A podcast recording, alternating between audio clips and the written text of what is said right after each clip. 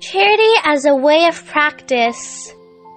The most important thing in doing charity for public good is to have a compassionate heart and the desire to be kind. Bearing this in mind, we can do charity anywhere all the time. Make a vow every day. May what I say and what I do deliver happiness and hope to others and can be a help as well. There's no need to worry about failure or losing face, nor how other people judge you all the time. All afflictions result from merely caring oneself. Many sufferings originate from the extreme attachment to a self and the habituation of wrong ways of thinking. Find opportunities to participate in some charity events, to give with a tender heart, and learn to really care about others. Thus, the sun would shine brilliantly from the inside. Virtuous behavior can bring us inner peace and tranquility. Therefore, to help others is to help ourselves.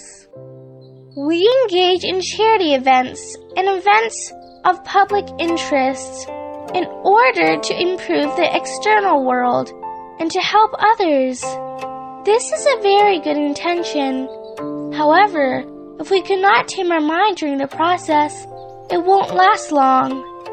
Troubles of all kinds will pop up from time to time.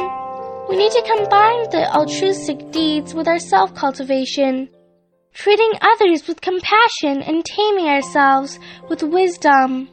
By walking the two legs of compassion and wisdom, we pursue the long journey. By doing charity, we help others solve their problems at hand and make favorable connections with all beings.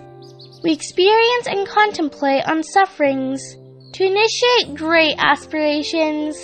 Meanwhile, we harness our habitual afflictive energies during the process, accumulate merits of wisdom and fortune.